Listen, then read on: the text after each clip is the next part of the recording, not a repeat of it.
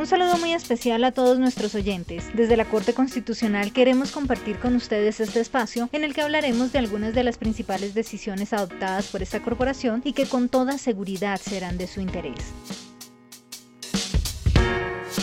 En este capítulo hablaremos del tema de pensiones, un caso en el que la Corte defendió a una dragoneante del INPEC. ¿Cuál es su historia? Pues esta mujer que trabajó como dragoneante en el Instituto Nacional Penitenciario y Carcelario INPEC presentó tutela contra el Tribunal Administrativo del Meta y contra Colpensiones debido a que le negaron el reconocimiento de la pensión de vejez que había solicitado después de veintiún años de servicio.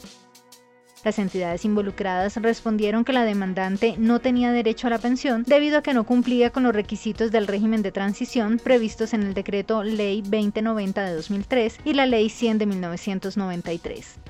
Al estudiar las normas que regulan el régimen pensional de los funcionarios del INPEC, la Corte concluyó que se habían desconocido los derechos fundamentales de la ciudadana debido a que el tribunal escogió una interpretación que no consultaba diferentes criterios que existen para resolver los conflictos que surgen entre distintas normas jurídicas.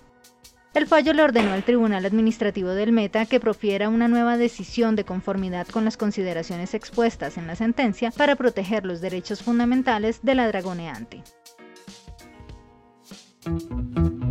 Para quienes quieran ampliar información sobre esta decisión, la sentencia es la T cero doce de dos mil veintidós y el ponente es el entonces magistrado Alberto Rojas Ríos. La pueden encontrar en la página web doble u doble u doble u punto corte constitucional punto gov punto co.